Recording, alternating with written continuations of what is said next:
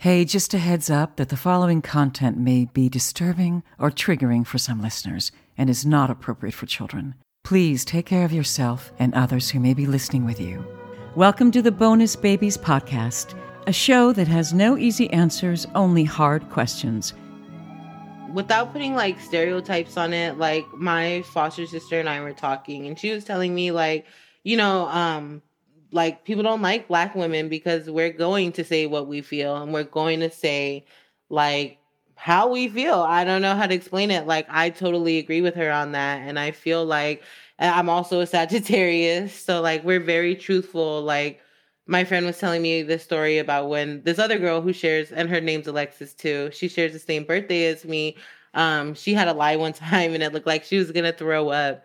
And I feel her on that because we don't, we're not like liars. And so, um, just, I don't know, just like knowing my worth and knowing that like I have a right to be comfortable in whatever situation I'm in and I'm going to be comfortable no matter what people feel or how they feel or what they think or that's not my business. My business is me. That's my number one priority and if I'm worried about what someone else who goes home at the end of the day to their children and is thinking about me, then that's not beneficial to me because at the end of the day, they're not thinking about me. They're thinking about them and their life. And I have to think about me and my life too. Can you tell me what you call the kids who you've cared for over the years? We feel that the children that we receive coming into our home are bonuses. So we call them bonus babies. I love that. This is your host, Jayne Amelia Larson, and I'm a CASA, a court appointed special advocate volunteer for youth in foster care. Yeah, I know it's a mouthful. In the same way a CASA works, I explore all things in the foster care maze by talking to kids, parents, caregivers, attorneys, social workers, therapists, really anybody and everybody who will speak to me to keep the conversation open and the information flowing about all things CASA.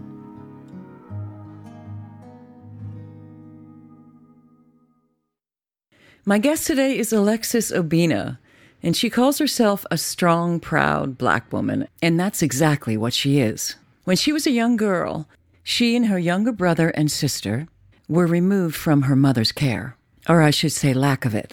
And nobody wanted to adopt a sibling set of three, so she made the decision, the very difficult decision, and one that a little girl shouldn't have to make. She decided to enter foster care on her own, alone, so that her younger brother and sister could be together adopted to stay together, so that they'd have each other and maybe make their lives a little better because of that. So she was all on her own from then on. Hi, I'm here with Alexis Obinna. Hi. Hi, Alexis. Hey, Hi. How are you? Good. I really love your sweatshirt. Um, You, you, can I tell people what it says? yeah, Assholes live forever. Yeah, you know, it's weird. They do, right? they do. They're ever present. They keep on going. They stay in your heart and your mind way longer than you want them to. Right. Yeah, and sometimes the good people fade away, but hopefully not too much. So, can you tell me a little bit about who you are, where you're from, how you're raised? Um, so I'm Alexis. I'm a bachelor in social work student at Cal State LA. Right, you're working on your bachelor's now, right? Yeah, I have one more semester, so this semester is my last semester. Okay, good for you. Thanks. And then I'm from LA, so I don't know. I've always I was born in Northridge, so like I'm kind of like a valley person. And then I lived in like LA and all over. Um, I hear it a little bit in your voice. Yeah. Just a little bit. yeah. so I like, you know, um, staying in the valley in LA, but it's like so expensive out here because everyone wants to come out here and be like famous or whatever. Yeah, they do. hmm Yeah. So like, but they don't realize that they push like all of us who live here out of our hometown. So it's like really sad, but just a little bit of mindfulness for today. And then I was kind of raised in foster care, like more than I was raised at home. Right. So when you say kind of, how how old were you when you went into foster care? So I was like eight. Eight years old. hmm hmm Do you have any siblings? Do you have family that are that they were also in care with you, or were you separated from your family? Well, at first I had a brother, and then we were together, and then we went home for like two weeks, and then my sister was born, and then we all went into foster care, and then um, my brother and I were together for a little bit, and then my sister was in another home, and then they were trying to find like adoption places for all three of us, but it wasn't working because I was already like 15 or something. Well, like already a teenager. And then, um, so then I had to make the decision. Like, I was talking to the social workers, and they were like, well, what do you want to do? So I made the decision to like make sure that my brother and sister were adopted. And that I just went through foster care. So then they got adopted. Yeah. Wait a minute. So you made that decision, or that Yeah. you you contributed to that decision, saying no, I, I want them to be able to be together, and it's okay if I'm placed separately. Yep. So in California, the legal age to make uh, decisions for yourself as a minor is 12. And so, except for with sexual and reproductive health rights, because there are some sexual and reproductive health rights that you can make for yourself before age 12. But other than that, to make like court decisions and real, I guess you want to call them real decisions of your life, it has to be age 12 but again just having that like support and talking to your lawyers because you can be like i know myself and i know that this is not going to be good for me because there's no way that youth can be self-sufficient if you don't give them the tools to speak for themselves and be self-sufficient on their own. Oh my goodness! Wow, what a big decision to make for a kid. well yeah but you know you have to do it and you have to weigh like um the pros and cons and everything. So then i mean i think that that like my brother and sister went to a good home. My other sister's in a closed adoption. So i only seen her once when she was like one yeah i don't know it's weird because in the beginning like the adoptive parents were really nice and like we're trying to make a like um an effort to come and like see me and they brought me like gifts and stuff which was really nice Yeah, you mean to try to make sure you had a connection with your your brother and sister. They would re- reach out to you periodically to bring you in. Well, yeah, kind of. Like we would see each other like at least once a month or something, maybe more or something. And then um after because my brother knows who I am because um I think we were separated when he was like 4 or 5 and I raised him, so like I was all he knew. And then um oh, after the adoption was finalized, then they um like stopped answering my calls and then they we didn't have as many um visits and then like I'm really sad about that because um I did a documentary for PBS where I talked about that too because um it's like not fair cuz they don't see like even though maybe my brother has like issues or something or maybe something's triggering him when I come around, I don't know like I guess he acts out, they say or something. And so um like even though he acts out, they need to like show him more love than like negative reinforcement because um then like it's there's more problems that come with that. And then like if they're not answering my phone or not like letting them talk to me or letting them talk to my grandpa then they even feel more alone and like nobody really understands them. And how can they open up to someone that like shuts out like parts of their life that are like important? So i just feel like the adoptive parents should have really thought about like how it really affects my brother and sister before they just like made all these executive decisions without them.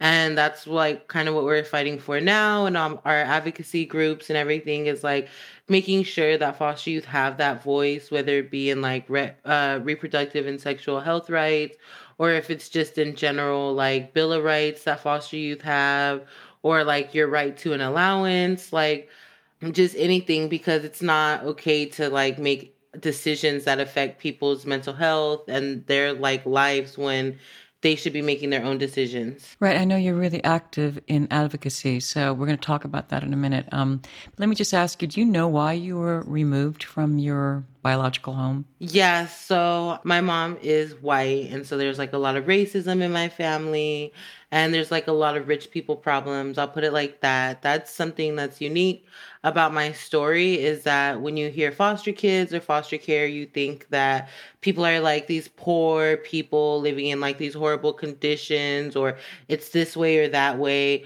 And like, um, it's really not like in foster care, um, you know, Hispanics and African American and blacks are disproportionate. But what they don't tell you is even though I may look black, my mom is white and you have to factor all those things in because it wasn't a black lady who abused me it was a white woman. And so um there was like so many rich people problems. My grandpa was an executive chef. My grandma did things she wasn't supposed to. Uh, it affected my mom and then my mom became like addicted to prescription pills so then like it was like that whole um story we all know how that goes and then like she became abusive so yeah Right. Can you tell me what, what are your first memories of being in foster care? You were eight, so you uh, perhaps you you have uh, early memories, or maybe you blocked it out. Well, it's just crazy because like um, there's like a lot going on in my home, and so basically my neighbors kind of knew, and they were like, "Hey, like we don't want to be in your business, but like here's um, this number for like the department." And then they told me like who the Department of Children and Family Services are and what they do, but they try to explain it to me like nicely. And so they were like, whenever you feel like you're really in danger, um, you so know, your neighbors them. gave you So I- information. so uh, yeah, so your your neighbors Yeah. gave you gave you information as an eight year old about what to do if you felt you were in danger and who to call. Mm-hmm. My, Yeah, because the last time I was with my mom, she told me to get make her a peanut butter and jelly sandwich, and um, I made it for her, and I left the like it was like a little, I think it was like a kind of sharp knife, but I left it on the plate, and I think she was like really high, so she told me like, oh, I didn't tell you to make me this, and then she like held the knife at my throat. So then I went to my neighbor's house, and I told them, you know, I think it's time to call the people. And then um, we did that. And so ever since then, yeah, I've been in foster care basically. right. And so, did you go from home to home? Did you find a home that was right for you? Did you go into group homes? How did that work for you? Well, I never been in a group home, but I think it was interesting. Like when they first picked me up, like the police came and then like they took me to a police station. So like, um, I don't know. I always felt like I was really advanced, and I went to like private schools and stuff. So I don't know. Like even then, I was like not a hundred percent sure what was going on because like they just kind of put me in a room and then they like locked me in there with like nothing but like a TV with like VHSs and they're like, okay, we'll sit in here and there's like not a clock or anything. So I don't know. I know I was taken at night, but when I left, it was like six in the morning. And so I don't even know how long I was in that thing. And then I did go to different foster homes, but like also I think it was amazing that like and not in a good way that um like if they can't find homes for people that they put a lot of people in like group homes. I've never been in a group home, but they did like put us in um like homeless shelters. So they'll put you in a homeless shelter if they can't find you a home, which is like super counterproductive. Uh, I don't know. I always went to like foster homes or like kinship homes, which are like friends or like uh, family members or whatever. But I always went with friends, and so I kind of found a forever home. But like, I had a really racist social worker who didn't um, give me a bus pass, and then she went to my school and told the truancy officer that I should get a ticket for not going to school, even though I didn't get a bus pass. And then she was signing off that I was getting a bus pass and I wasn't. Oh, and then like my foster mom, her mom moved in and her mom was like 80 or something. And um like a really long time ago, she was being raped. And so uh she hit this guy on the head with a rock and killed him. But she didn't go to jail, but she like something happened where it went on her record. And so, like, my uh, social worker, the racist one, found that out and was like, oh, no, there's no way she could live here, blah, blah, blah. We have to move her immediately, which it wasn't even like that. Like, at first, she was saying all she had to do was expunge her record. And literally the day that her record was expunged is when my social worker moved me out of the house. So then, but that was around like 17. So then I went to like this foster home for a little bit and it was pretty cool. Right. So you went fr- from foster home to foster home and you kind of found your forever home, but then not really because you were moved out of that when when the the older woman was moved in. When my race racist social worker, yeah. Right. Right. And then you uh, got to be 18 and then what happened? So I think I did like the supervised independent living program where they give you like money to find an apartment or rent a room. And there was like a lot of problems with that because like it was very new. And so like anything that's new is always like very like problematic and like, oh, how do we do this? How do how are things like funded? How are we gonna make sure like they're in a safe environment? And then I went to like a transitional housing because one of my roommates moved out and didn't tell me and then like I couldn't afford the rent on my own because I was like so like I had a bank account since I was 13, but it just I didn't have a job. I didn't have any like steady income besides the SILP check and I couldn't use the whole SILP check. And like I mean I had a job, but like still I have a lot of things to pay. And so I went to transitional housing and then after that I turned 21 and I went to another transitional housing but then there was like um, some weird girl who was not a foster youth and she was like addicted to drugs and all this thing. And like, she's really like whacked out.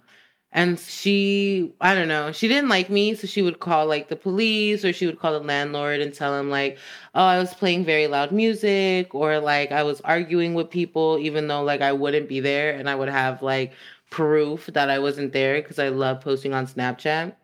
And so like, but they just didn't believe me. And also the manager hated me because like I stood up for myself because we had like poop that came out of the tub and came out of like our sink and our toilet and well, they well there was uh sewage in the bathroom coming out of the toilet and the sink yeah. the bathtub yeah and this was at like seven eight in the morning that we found out and then because we had all just like woken up and then um I called the landlord and she didn't come until 10 o'clock at night.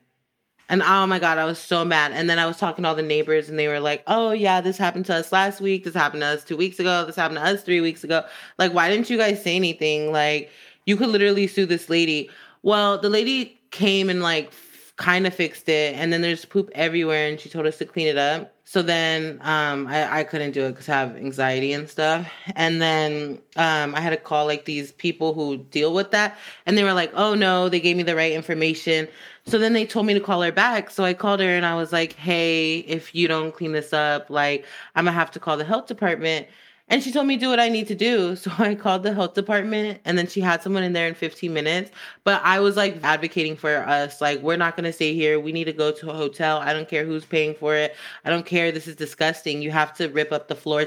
We watch poop water sink into the bottom of the floors. The poop water, because they let it sit there for so long, went six inches high up in the wall. Wow. Like it was disgusting. Yeah. So she wasn't even trying to fight for me and this is a transitional housing. This is somewhere that is county government funded that they're right. supposed to make sure is safe. And I'm getting kicked out because technically you don't have tenant rights when you live in a transitional housing. All that is kind of gone. And so like all that was like this big commotion and then I was the bad guy and then no matter what I said, they still found like a way to kick me out and then Hathaway Sycamore, the program I was in, didn't even try to help me um, I was like, well, why don't you switch me with another girl since her best friend lives here and I could just go live where she lives? Oh, no, we don't want to do that. Like, okay, so you wanted me out anyway. Like, that's not okay. So basically, after that, they didn't help me find any resources or any housing or anything. And then they um, basically left me to be homeless. And then I had to find like my own place. And then. Um, How did you do that?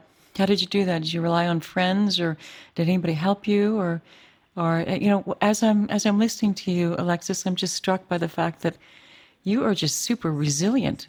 You have just you bounce back and bounce back. You've heard that about yourself, right? Yeah.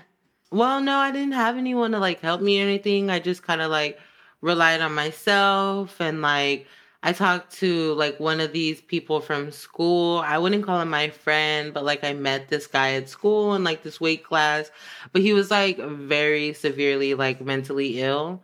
But like it was just crazy. But I lived with him for like I think like a year or something. And then um, as I was living there, I met this guy. But I always reflect back on it because I think it's really funny, like that everything happens for a reason.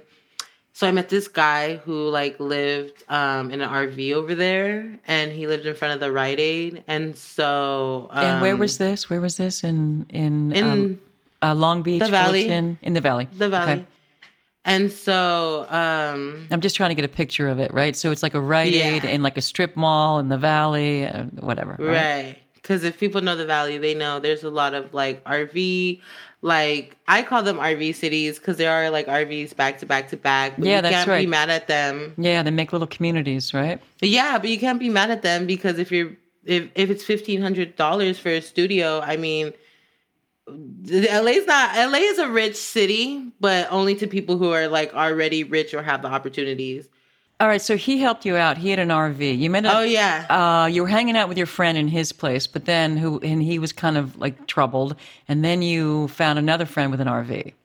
Well, I met this guy and he had an RV and he was showing me his RV and he was like talking to me. And I remember like how I even met him where like got into his RV, but like um he used to like cook salmon for me. So that's like our thing, like in his little RV.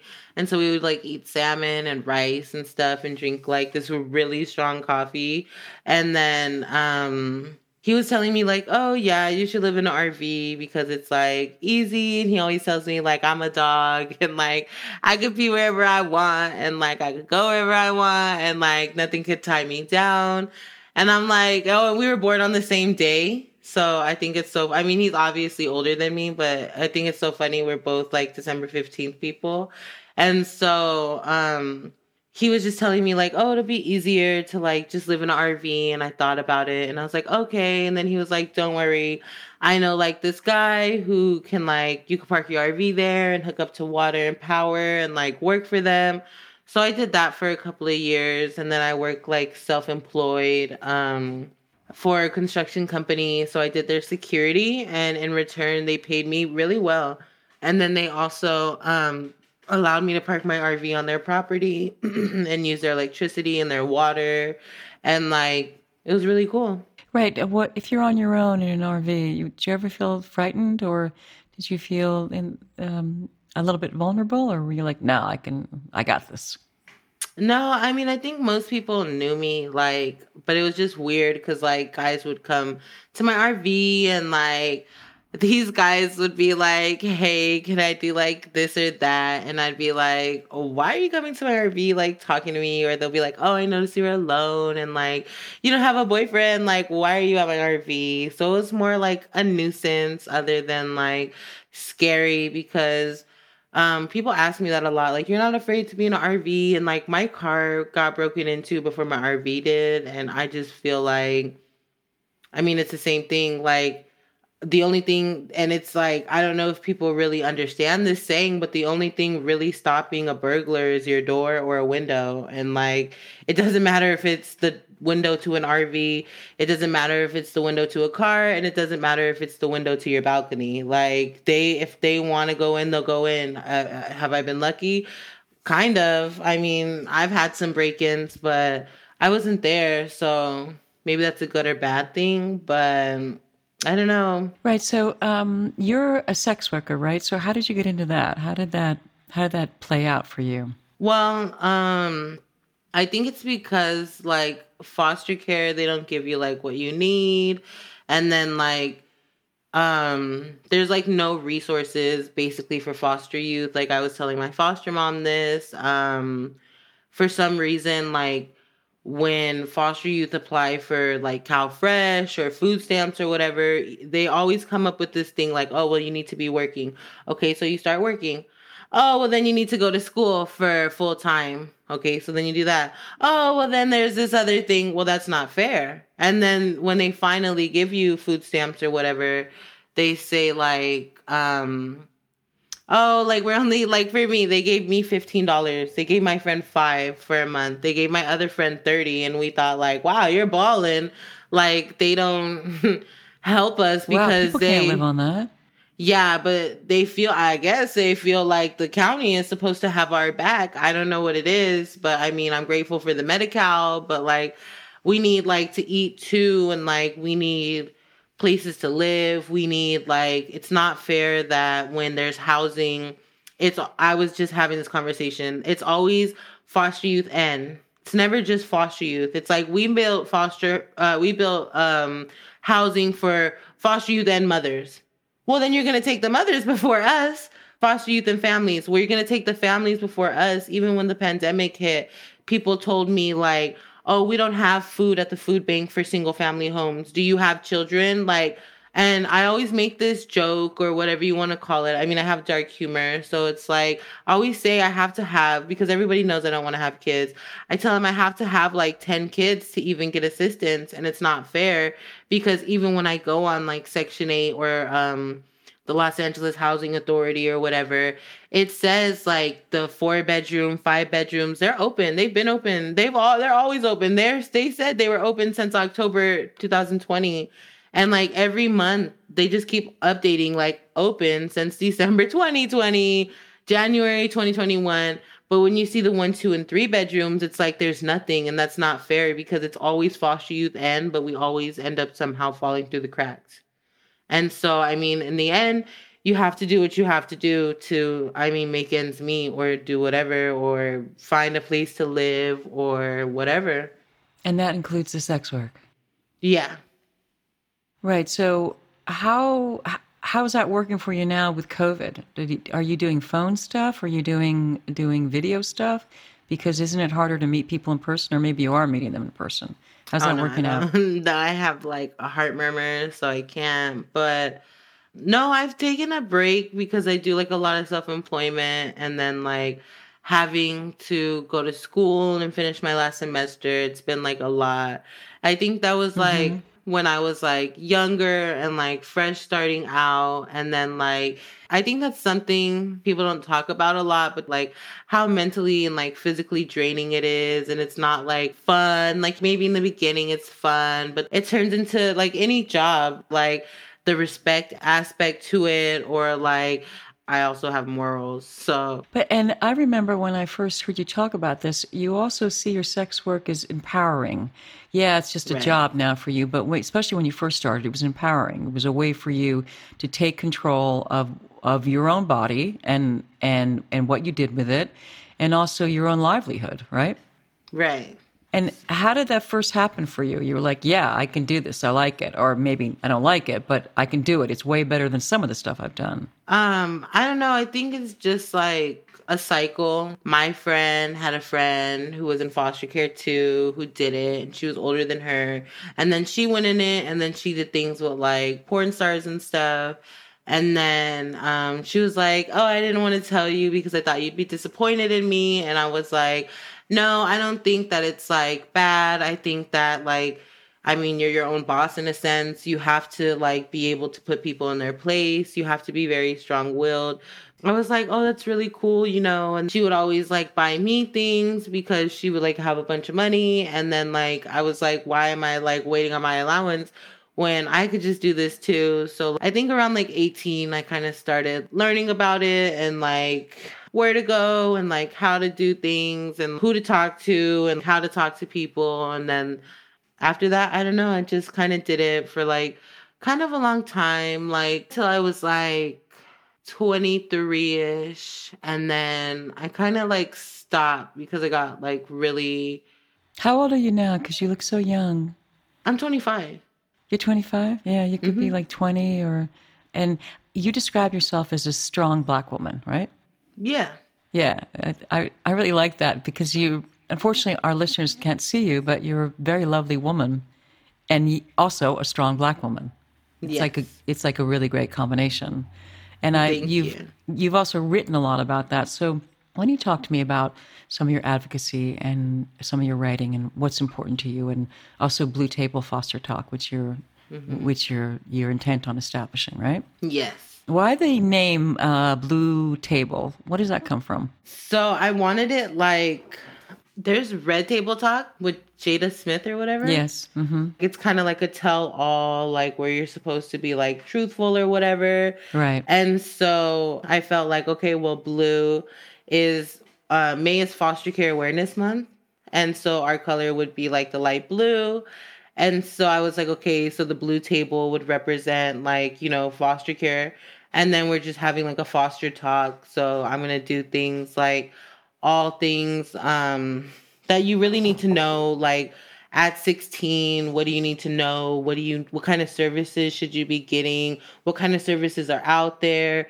Being able to have a passport and not having to pay for it yourself. Things about like financial aid about housing about uh, i put together a foster youth school packet. So it has all the schools in California and what they offer. So their Guardian Scholars program, but they're all different. What they provide to foster youth, what are their main services, what does the housing look like?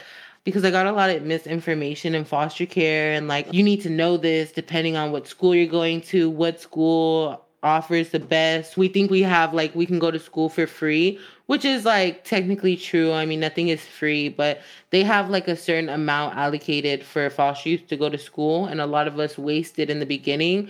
And then if we have to go for a master's, we look like crazy at the end because we can't pay for it. And then like we're like, okay, well now we need fellowships or to start a GoFundMe or whatever and it shouldn't be like that. This sounds super valuable because even with my limited experience, I see that there's so much, it's so confusing trying to navigate the system, just trying to figure out what is out there that's viable in terms of services or support. Never mind what you qualify for or kind of qualify, but don't qualify, but kind of, but then not, right? Right. All that stuff. And, and, uh, also for kids that have spent time in foster care, usually they don't have the foundation in terms of information to do that navigation just Right. because they haven't been in a stable family that is providing that information. So you start to flail around and hunt around to see what's out there, right? And then there's a lot of misinformation. that too but it's like sometimes like i know like social workers would give me things and even my good social worker she'd be like you should very really really read this and i'd be like yeah and then i'd like throw it in the back of my car Yeah. so like having like a youtube or whatever where people can like stay engaged and like actually look and then you could come back to it and then like you can just go like oh you know like blue table foster talk has something about college experience. Let's look it up. And then you can always look it up. I mean technology is like a challenge but after covid they see that so many people didn't have technology That's and how right. important it is. Mhm, and so i think it's not going to be a problem anymore Right. Let me ask you, what has your experiences been with your social workers, your caseworkers? Did you have one- one only? Did you have many? Uh, was there a lot of turnover? Um, did you did you like them? I had like one in the beginning. I think that was like the ER social worker. They were really cool. I think they extended their time with me or something because like because they're not supposed to do that. But like this lady was with us for a long time, like almost a year, and then she cause she's the one who came and did the investigation, and then she was our social worker. She like always like brought me stuff like for Christmas events or whatever and then um, made sure I went to like Christmas events. So that was cool. And then I had like I think I had like a guy or something. I think it's like when you switch locations or something. You get like a new yes. social worker if it's That's like too far or whatever. Yeah, that and happens. so Mhm. so I think the last time I got like my super racist social worker, I think like one of mine retired or something. And then she came and she was just so bad. And I literally had her for a long time, like two years. It was so bad. I stood in front of her because I told her, like, I'm through with this. Like, you're gonna stop lying to me. You need to tell me, like, why won't you give me a bus pass? And then I stood in front of her. I mean, all my foster sisters were there, so they were like, "Oh my God, Alexis, just let her like pass or whatever." And I was like, "No, it's not fair that she didn't let me have a bus pass. I mean, it was either I'm gonna stand in front of you or like I'm gonna put my hands on you, and I don't want to do that." Right. So why was she lying about it? You think? Because it's not like she's keeping it for herself. She can't use it. I don't really know what she was doing. It's none of my business, but she was signing off on it because I told my lawyer I want to stand in front of the judge and ask. Because she told me, the judge told me that I wasn't allowed to have a bus pass. So then I told him I wanted to stand in front of the judge and hear that myself because, you know, I'm a Sagittarius and we got to hear it for ourselves. And the judge is like, "What are you talking about? Like I've I never said that." I had to stand in front of her and then I stood in front of her in front of her car. So then when our next monthly visit came, like this new lady came and then she was like, Oh, I'm your new social worker. And I was like, What happened to my old one? And then I guess my old one said that I keyed her car. So then when DCFS was like, Oh, can you show us the evidence? She said that she already got her car painted. So she just lied regularly. wow. Well, welcome to the Palmdale DCFS office. Let me ask you. Let me ask you something about about you. What what is about you that that allows you to fight so well for yourself? Because it sounds like you did it from an early age, and a lot of people can't do that. Did you learn how yeah. to do that? Did you just decide this is it? If I don't do it, no one will. What what is that about? Without putting like stereotypes on it, like my foster sister and I were talking, and she was telling me like people don't like black women because we're going to say how we feel. I don't know how to explain it. Like, I totally agree with her on that. And I feel like I'm also a Sagittarius. So, like, we're very truthful. Like, we're not like liars. And so, knowing my worth and knowing that, like, I have a right to be comfortable in whatever situation I'm in, I just have to keep moving on because there's no point because I was like a real crybaby when I entered the system. And then they kind of told me, like, you can't do that if you're going to be in foster care.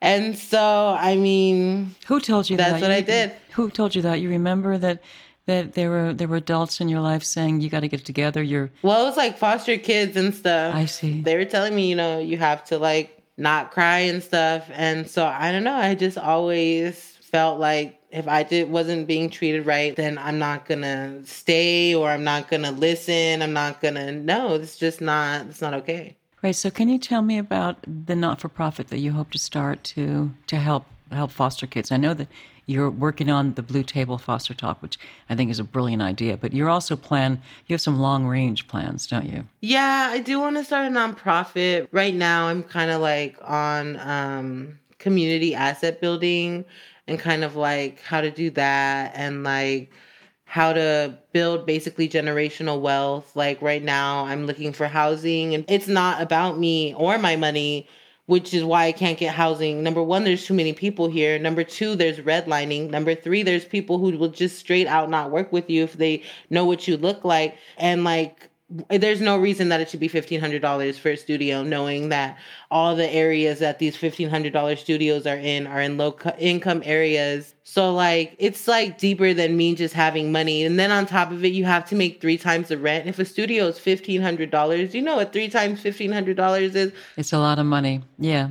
It's just too much money for a young person right? Including a deposit yeah. That's right. You can't sustain that. Let me ask you this then um, what is true about you that no one would ever know unless you told them?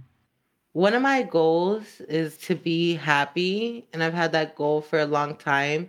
And I think that that's like another issue with mental health and stuff is like, um, what's his name? Robin Williams. Robin is like, Williams. Mm-hmm. yeah, a good example because even though you could be like really happy and funny and this and that, like, I'm going to be loyal to you, which means I'm going to tell you things that you don't want to hear, which means that that's friendship. It doesn't mean I'm hating on you. It doesn't mean like I'm trying to put you down because nine times out of 10, I'm going to say more positive than negative things. But sometimes you have to get real. If I really appreciate and love you, and I have to be real with you, and I expect you to be real with me and not just when you're upset. Yeah. Are you saying then that people don't realize that you have a depth of, of sadness?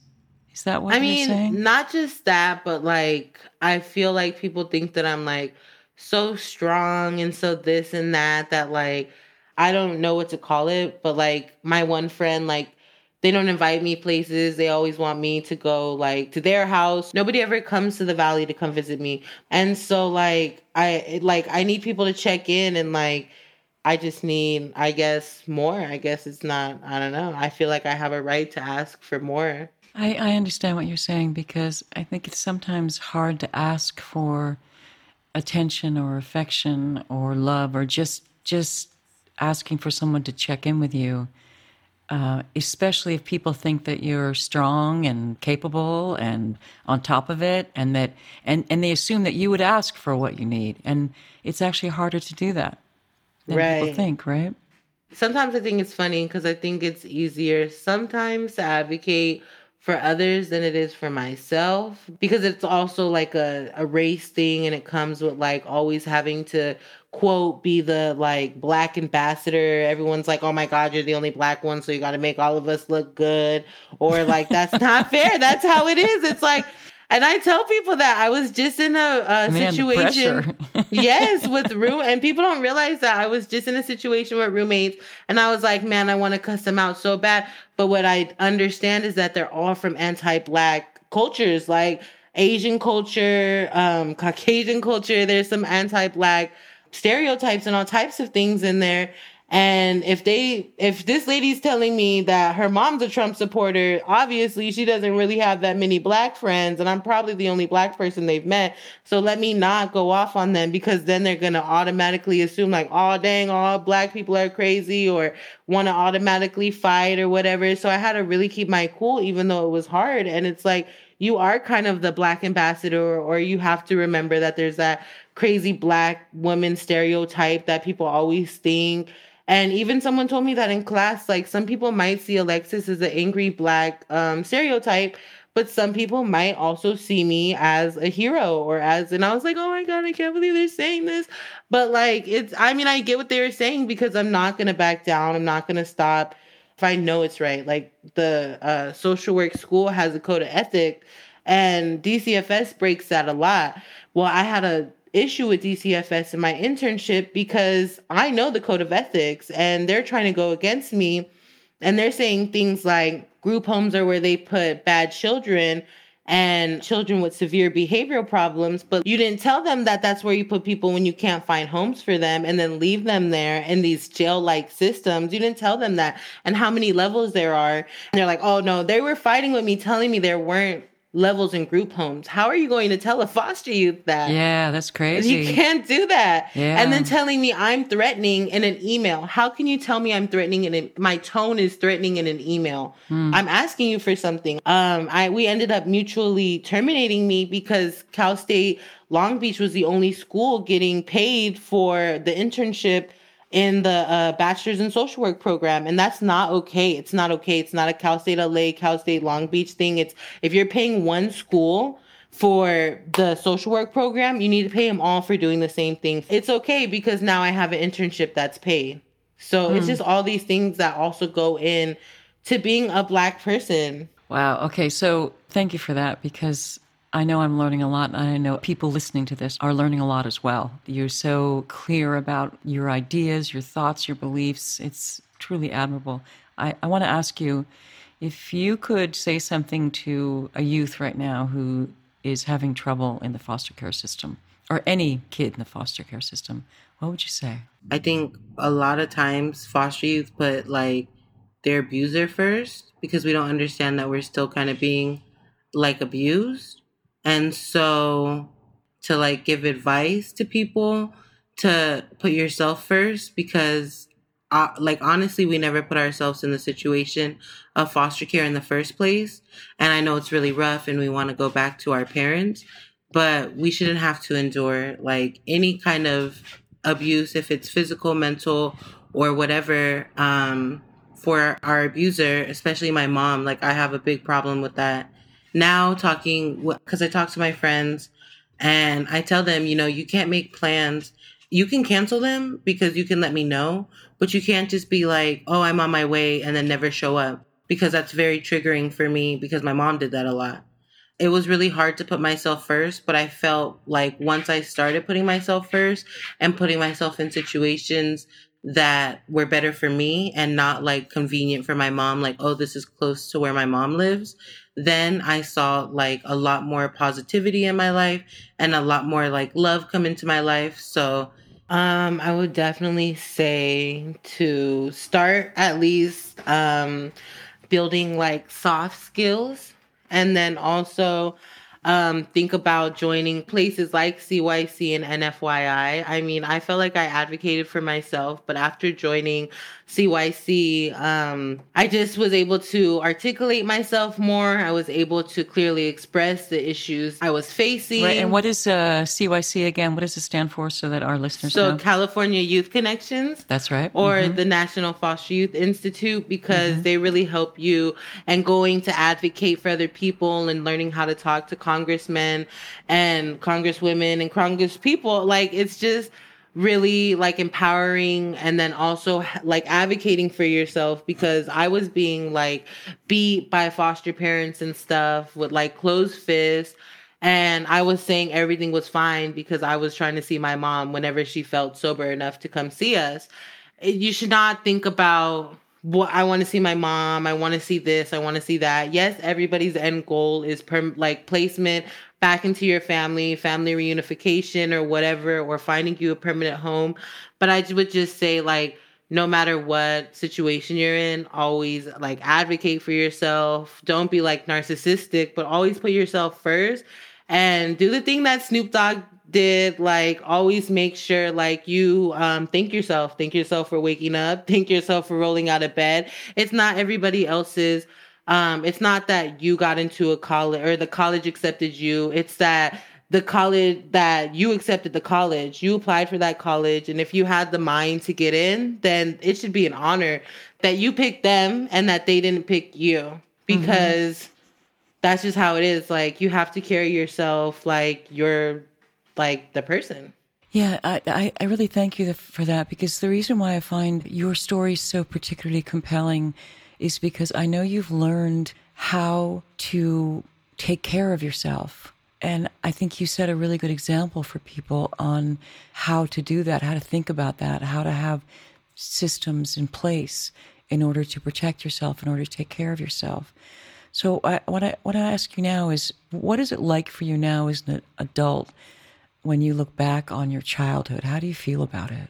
Um, I don't know. I feel like like in my teenage years or my uh, transition age youth years, there was a lot of, um, I don't know, kind of like negative responses. And I think it's because I didn't handle what happened in my past or like uh, understanding like benefits of having things like therapy and then actually like talking through things and like I, I don't know. I really set boundaries with my therapist. Like, I don't want to talk about like my story again and again. I want to actually talk about like, okay, when people do this, I feel this way. Like, how can we identify what that is and how can we change that? And now I did like I have a lot of healthy coping skills and stuff, and like, but and then so you've recently had some terrific successes. Can you talk to me a little bit about that? I didn't you get a new job and you got a new internship and you got a new this and a new that, right? Yeah, I just I work as an intern at the She Ready program with Tiffany Haddish, and so I do work for a PR firm called Covert Creative, and they're pretty cool. I learned a lot of like PR stuff and I really love it. And I'm really grateful that they extended my internship for two more months because I'm excited to learn more about it. We work with the California Department of Social Services, but specifically with wraparound to make sure that they are using like fidelity and thinking about youth and youth voices when making like important decisions or policies or changing how people do wraparound. So, uh, so we're doing a lot of good work with them. And then, yeah, I did just move. So that's cool. And, and you moved yeah. too. Wow. Okay. Right. So your situation is a little bit better because your your housing situation was was tricky last time we spoke. Yeah. You're in a good place now, a safe place, a happier place? Yes. That's really good to hear. And is there anything else that you want to say? I don't know, it just doesn't matter where you came from you can always like achieve whatever you want basically as long as you believe in yourself and have like the right support because not everybody could just do this alone especially foster youth but there are um, new programs and a lot of people who are willing to help. So like even if you want to be a doctor or a lawyer or whatever that's possible. I don't care anywhere i go like I'm gonna feel like I belong here and like I worked hard to get here and don't let anybody or your own thoughts put you down because I know we do that a lot as humans and we overthink things.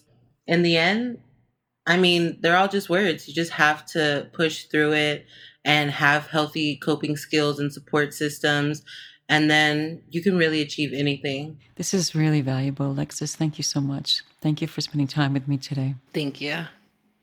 So, Alexis Obinna, a strong, proud black woman, is building a strong and happy future for herself. And she's fighting for it. She's fighting for herself, she's fighting for what is right, and she's fighting for other people too. She wants positivity in her life, and she's making positive things happen. So good on you, Alexis. Keep on doing it. If you see something, say something. If you suspect that a child's health or safety is jeopardized in any way by parents or anyone else, contact the Child Protective Services Agency in your county. 24 hour hotlines are staffed by trained social workers who will help you through the process, and you can do so anonymously. In California, you can call the Child Protection Hotline at 800 540 4000. So if you see something, say something. You might be saving a child's life. I want to thank the supremely talented Christina Apostolopoulos for her beautiful music, Eferisto. To hear more of her music, go to Spotify and Instagram at Christina Aposto. That's C H R I S T I N A A P O S T O. I know you want to. Her stuff is really great. And thanks to my audio producer extraordinaire, Marcos Campito. I'm glad I found you. Thanks for listening, and if you like what you hear, please rate us and hit subscribe.